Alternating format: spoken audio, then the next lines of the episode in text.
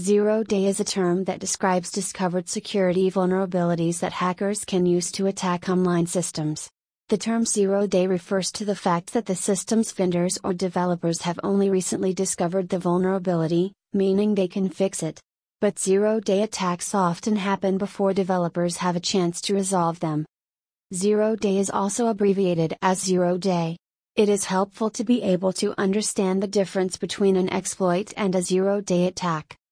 Zero Day Vulnerability is a software vulnerability discovered by attackers before the system vendor.